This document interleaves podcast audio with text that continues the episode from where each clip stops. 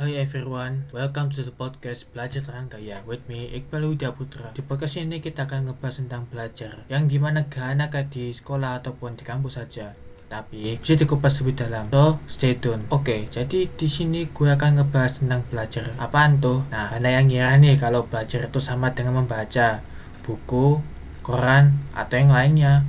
Bahkan ada juga loh yang bilang kalau belajar itu hanya sebatas ngerjain soal-soal aja gitu Padahal definisi dari belajar sendiri bukan gitu loh.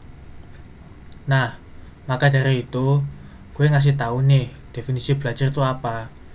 Menurut Kamus Besar Bahasa Indonesia, belajar itu adalah berusaha memperoleh kepandaian atau ilmu, berlatih berubah tingkah laku, atau tanggapan yang disebabkan oleh pengalaman.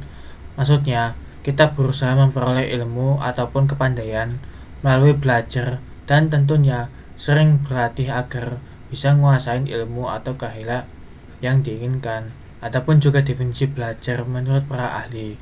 Di antaranya, Winkel menyatakan bahwa belajar adalah semua aktivitas mental atau psikis yang berlangsung dalam interaksi aktif dalam lingkungan yang menghasilkan perubahan-perubahan dalam pengelolaan pemahaman. Dan itu, menurut Moto Atmojo, belajar adalah usaha untuk menguasai segala sesuatu yang berguna untuk hidup. Jika ditarik secara keseluruhan, belajar adalah semua aktivitas mental atau psikis yang dilakukan oleh seseorang sehingga menimbulkan perubahan tingkah laku yang berbeda antara sesudah belajar dan sebelum belajar.